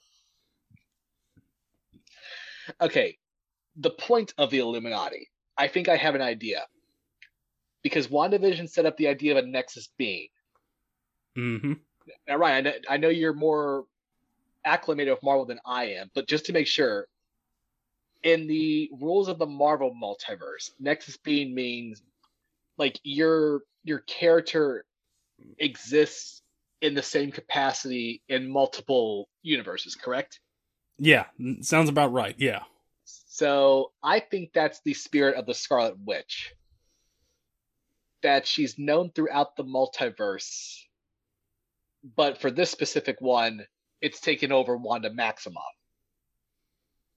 And I think because clearly they set up in uh WandaVision with uh, Agatha that something there was something about Wanda from the get go, even before the uh experiment with the uh with Hydra. Mm-hmm. So clearly that was maybe like just a match made in heaven for this this uh being. And now if you know the events of WandaVision, now it's completely unlocked and now the Scarlet Witch and Wanda Maximoff have become maybe more acclimated together. I don't want to keep using that word or become one or one is controlling the other.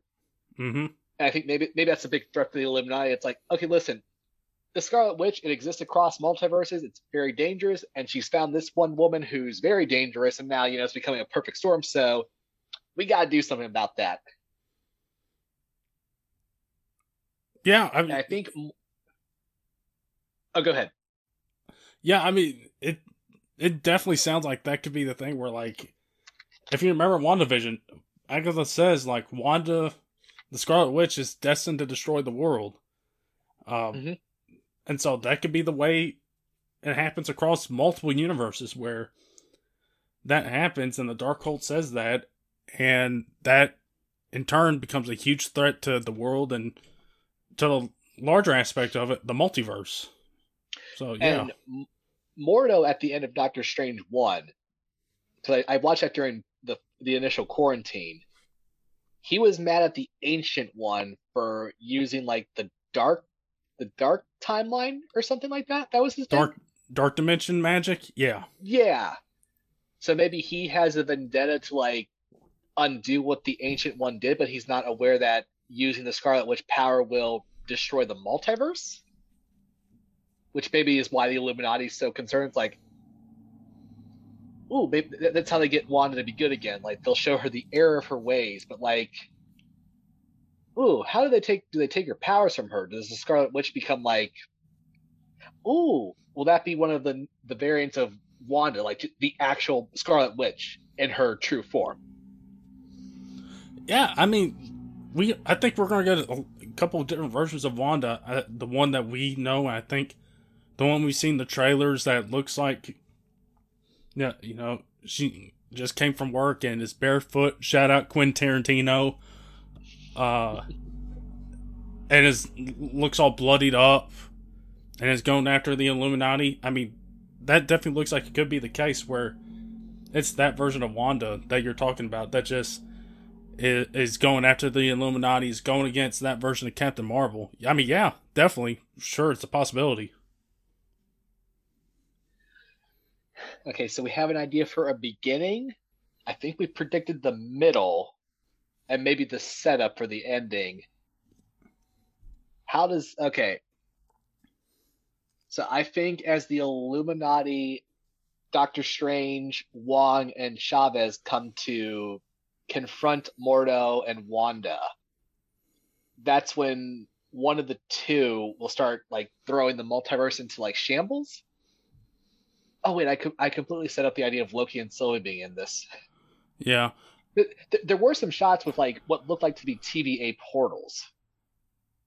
Oh yeah, I remember. Yeah, yeah. You gotta remember, Kang is now a thing as well. I don't know if Kang is gonna be that big of a player in this. You may be. Yeah. I, I think something with the credits will happen. Yeah, maybe. I think that might be the only way it happens. Um, I do wonder with Wanda how she would go through the multiverse. Maybe it's Listen, the thing with Wanda is she wants to find a version of her kids that are out there, right? Yeah. And we have a character in America Chavez who can travel through all these different universes. So, yeah, she may be upset at Strange and Mordo may gaslight her to go against Strange, but she might say, hey, I need America Chavez because she could be the only way I can travel through the multiverse to find a version of my kids that I can take with me into the main MCU universe. So mm-hmm. maybe it's all about America Chavez and protecting her and making sure Wanda doesn't get her and you know tries to mess up the multiverse and mess up the timelines that are going on. That that could be a thing that happens. Um I do wonder if since we're going to get a lot of Wanda it seems like do we see any hints of Vision or Quicksilver here real quick? I, I definitely think acknowledgments of like what they meant to her past are there. I think I think of Vision cameos. I think something Vision related will happen, and I also, yeah, actually, I think a Aaron Johnson return as Quicksilver can happen. Yeah, it's not going to be the Ralph Bohner version. Nah. oh my god, that'd be so funny if like Professor X recognizes that version of Quicksilver. It's like this this was a Richard Bonney character, like in his British accent. yeah, I, there's. I think Chavez is probably going to be the key to a lot of this plot. Um, w- with traveling through the multiverse, since she can do it, that's her power set. Wanda's focused on getting her kids. I do think we maybe have a Wanda versus Wanda moment. Maybe. Oh yes. I mean, we do see a, ver- a version of Wanda inter- interacting with one in Uh, what was it, Super Bowl trailer? Yeah. Yeah. So I mean, in this in the scene where she's meeting her kids again. Yeah, it looks like it's in that setting. It looks like we see the one that's dressed all of all in the Scarlet Witch attire, and we see that version. I think maybe interact. Maybe something goes on between them. So I think we're gonna oh, have actually, a one. Yeah. is isn't that version of Wanda the the one that's being comforted by the the Wanda in the Scarlet Witch getup? Isn't okay? hold on. We're, we're about to start confusing each other with variants of each other talking to each other. the Wanda being comforted, isn't that the same Wanda that we've seen in the trailer with that really awesome Sam Raimi shot of like the close up and the, the blend her eye and also the uh, recent poster of, you know, Quentin Tarantino's version of Wanda without the without anything covering her feet. yeah, the one it looks like that version of Wanda that we see is comforting the version of Wanda we know. That's the Scarlet Witch. Okay. It's dressed up all in the Scarlet Witch attire. Who wants her kids? Okay. Yeah. What if somebody stops that? Because like they have to like, explain to her like you can't have your kids because the multiverse will collapse or something. That's what how that's how Mordo wins. Yada yada. Like that's where she like breaks and she's fighting somebody. Ooh. It would have to be somebody that would shut that power down. And Professor X has the mind powers. You know, I wonder if we're going to get a I, Wanda versus Professor X. I I think there was talk about leaked art that had the two of them fighting. Oh man. And it would make sense. Ooh. Man. Oh, wait. Okay. In Days of Futures Past, when they meet Quicksilver, he says his sister was Wanda. Now, there has never there was never Scarlet Witch in the X Men movies, right? Other than that one little thing. Could you retroactively say there was Professor X knew about? Oh, okay. I'm liking where this is going. Professor Professor X is aware of Wanda Maximoff from his universe, that universe with Days of Futures Past involved in some capacity. Like maybe he tries to talk Wanda down, but it backfires. Oh, okay. I think that can work. I I'm, think I'm that's just, something to build off on. I'm just thinking about it visually, like, yeah. ho- holy crap. What I'm trying to say though is uh, Wanda will kill Professor X because Patrick Stewart's Professor X always dies. no. uh, Peter, it would be a real bummer if Tobey was somehow in this and both he and Professor X died. be great. All of us kids that watch the 2000 movies are going to be crying in the middle of this movie when those two things happen. Oh, I just thought of this though. If this, if her interaction with Professor X happens and he like, if they can do like putting the two and two together of Days of Futures Past, the Wanda cameo, or just one off line. Ooh, could that be how we get X Men in the MCU finally? Like Wanda, it, it'll be a reverse House of M. You know, no more mutants. Could could there be? You know, let there be mutants. You know, like really like get get something to her advantage. I don't know. Yeah, because that's that's my big thing. For God's sakes, Feige, if you have anything X Men related, this is the time to introduce it. Yeah, that I think this would be as good as time as any. I mean, I thought Eternals was about as good as time as any, but apparently not. But I guess this is the next one up on the list. But um, I did read a theory about how maybe mutants will be brought to the MCU. So, well, Peter, let me get your thoughts on this. So, the theory is in that universe where she sees her kids, they are mutants in that universe. But because eh, because she can't bring them along because of all multiverse shenanigans and how it would break a lot of things. There's also the factor in that maybe she can't bring them into the MCU because there are no mutants in the MCU. So we know Wanda and Scarlet Witch has reality warping powers, so one order to bring her kids to the MCU, she says it's like a, you said an opposite House of M situation where it's like let there be mutants. There are mutants in the MCU, and now her kids can join that universe. It's workable. There's a lot of I say how they're going to get. And the, the more I think about it, how do you fit the uh, X Men into this universe? I don't know. That's Feige's problem. It's not ours. but yeah, I, I can see that. I think there's a lot of sense there too, because she is truly desperate to get her kids back. So like, she might be willing to risk, you know, this uh, timeline. Yeah, and you know, and it kind of lines up with there's been a couple leaks where it kind of differs on how it ends, and one leak kind of shows like there's a cliffhanger there at the end. Strange loses, and the multiverse is a wreck by the end of this movie, and a lot of it has to do with what Wanda did.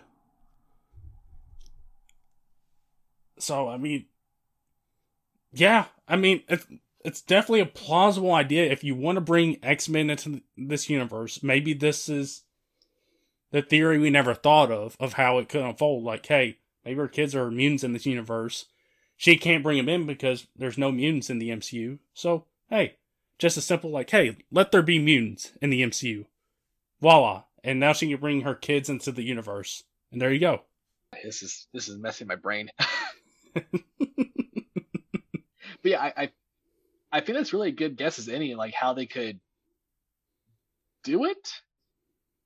But then, of course, it's going to have to, you know. Oh, could that that be her backfire? Yeah, like like you were kind of getting on, like her backfiring of, you know, because she says let there be mutants. Now somehow there has to be a version of Professor X, Magneto, and all of them in this universe, and like they're gonna that'll be like the next problem for the Avengers. Yeah, maybe. Yeah. Okay. That's workable.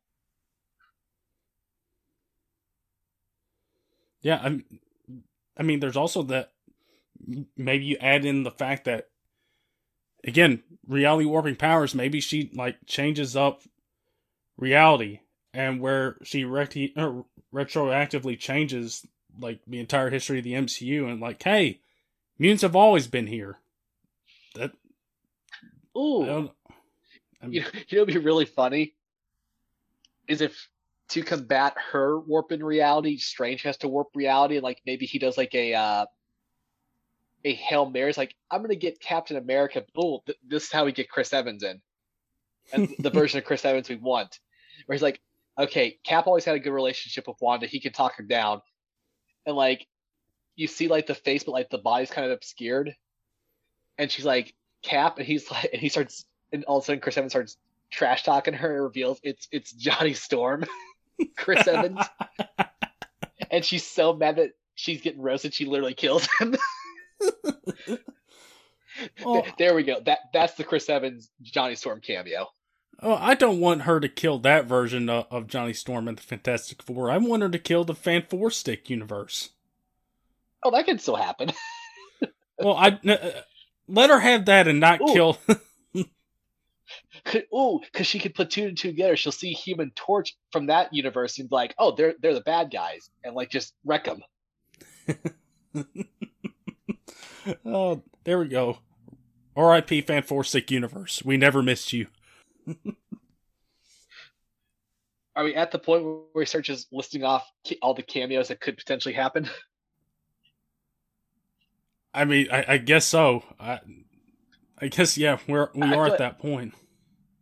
I feel like that's the one everybody wants, and I feel like that has to be the safest. Uh, let's see. Deadpool? Could Deadpool be a possibility? Ooh. I could see it. I, I feel like we're gonna get some Fox characters, uh, Fox X Men characters. Oh, what if we get Magneto popping up? Which which one? Uh, older or younger? Maybe we find a version of Magneto that in one in that universe he was that he was Wanda's father. Oh yeah. Oh wait, no. In uh, in Apocalypse, didn't they confirm Quicksilver was the son of Mhm. uh?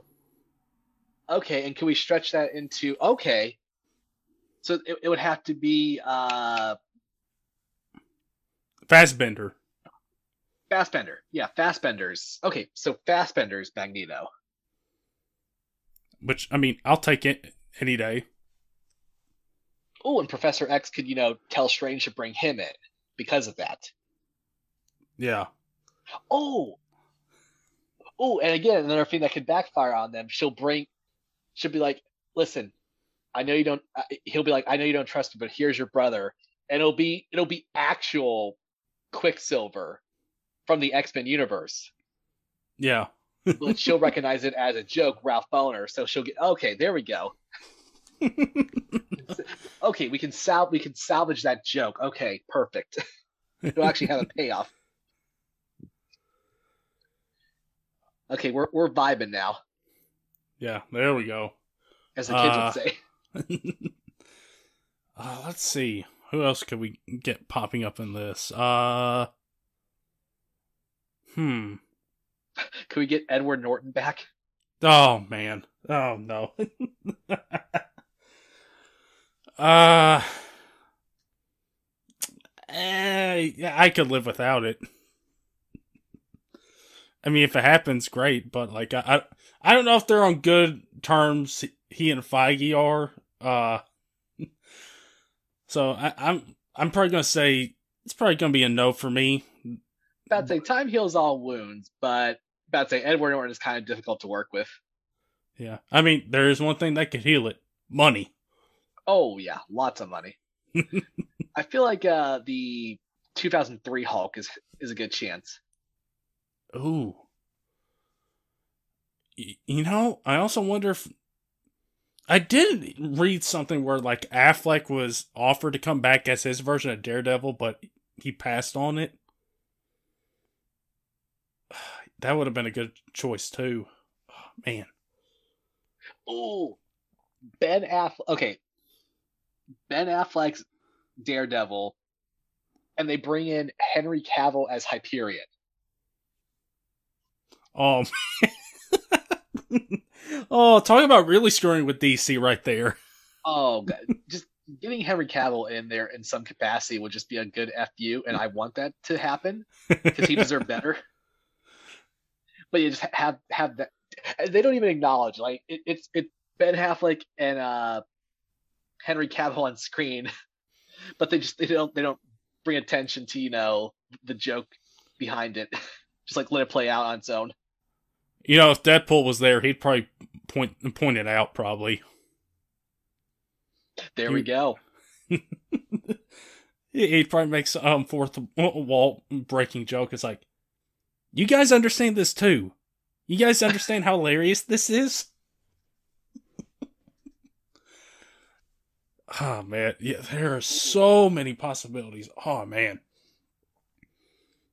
I have a feeling we're going to get more surprises than what maybe we're suggesting. Maybe, if oh, if it's what they're saying so. it is.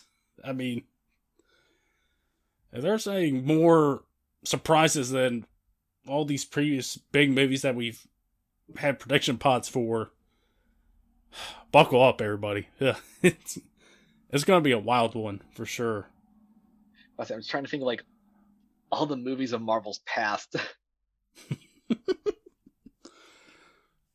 I know people Ooh. suggest a Wolverine, but I don't know if. What What about Wesley Snipes' Blade? Hmm. I mean, maybe. I mean, I I think a lot of things are on the table for this with previous Marvel properties, but I I have no clue. Oh. what if What if you bring back Ben Affleck's Daredevil and Jennifer Garner's Elektra, and you awkwardly try to have them have a scene together, even though those two are divorced in real life. uh... And of course, D- Deadpool say something about it. Uh, there we go. That's how we justify it, of course. yeah. Guys, it's cool. Deadpool said something funny. It's all good. Yeah, De- Deadpool saying something funny will make everybody comfortable really quick. Justifies it tenfold. Yep. oh man, I I I don't know what else who else could uh could pop up. It's uh man, it's it's gonna be it's crazy to think about. We're what two and a half weeks away from this movie and uh I mean there's a lot of surprises we could be in store for. Hopefully, you know, we've uh we we gotten some right here with you know the Illuminati and some of the plot stuff, but Peter, I think we're going to be in for uh for a wild 2-hour ride uh around uh May 6th. You mean 2 hours? What did I say? Did I say 3 hours or 2 hours? I think it's a two two and a half because I put that idea in your mind and what it should have been. nah, well, if I did, it, it two hours. So there we go. And it'll probably move by fast because with all this craziness they were expecting, like they, I, I don't think this film's ever gonna breathe. That could be an issue with it, but I mean that that could be what we expect with with the film like this, where you get a lot of surprises in it. So yeah, I, that's that's definitely a possibility. That's a. Do we try to predict the ending, or because it's going to be so hinged on what they introduce? But I think one is definitely killing characters of Marvel's past. I think a couple of them got to be dead. I yeah. think Professor X makes makes sense. R.I.P. Patrick Stewart. Again. Ah, man, good grief. at, at, this point, he's just like, yeah, okay. I'll come back for five minutes on for you to kill me once again. Uh, yeah, I think that's probably a solid bet. As far as the ending, I do wonder if one of the leaks I read what it does talk about a cliffhanger. It could depend on what that cliffhanger could be the is the multiverse in shambles at the end. That might be a good bet. Maybe Strange just absolutely tries his best to do what he can, but just can't because of all the insanity going on and takes an L. That might be a possibility. I mean, with what everything it looks like he's going to have to face in this film, it's going to be a lot. Multiverse shenanigans, potentially face off against Wanda, potentially face off against a sinister version of himself. It sounds like Strange is going to go through it in this film, and he's been through a lot these last few years. he's gonna he's gonna wish he never texted and drive. Uh, that's what you get, everybody. If you don't text and drive, uh, you'll you'll be saved from all these multiverse shenanigans going on.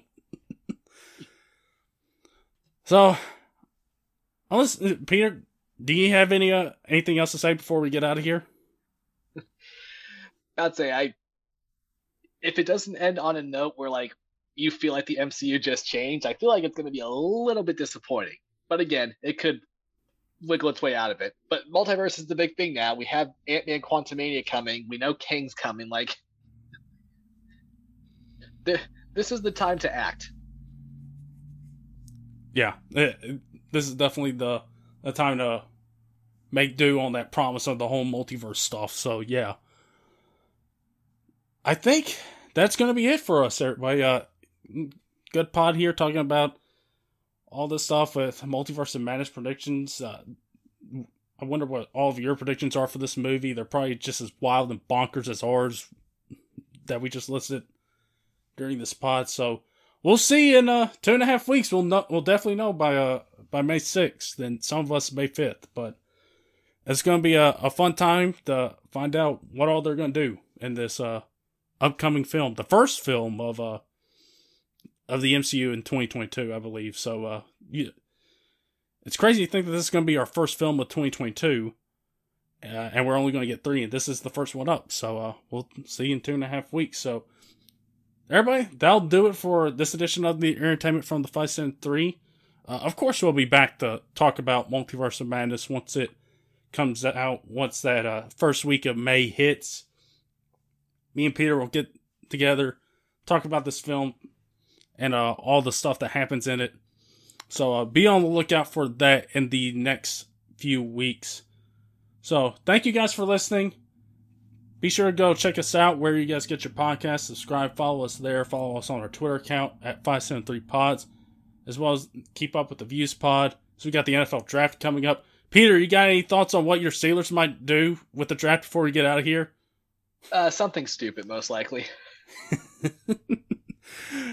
So we got that to look forward to as well in in the meantime over on the Views channel. So again, thank you guys for tuning into this edition of the pod. And until next time, we will talk to you all then.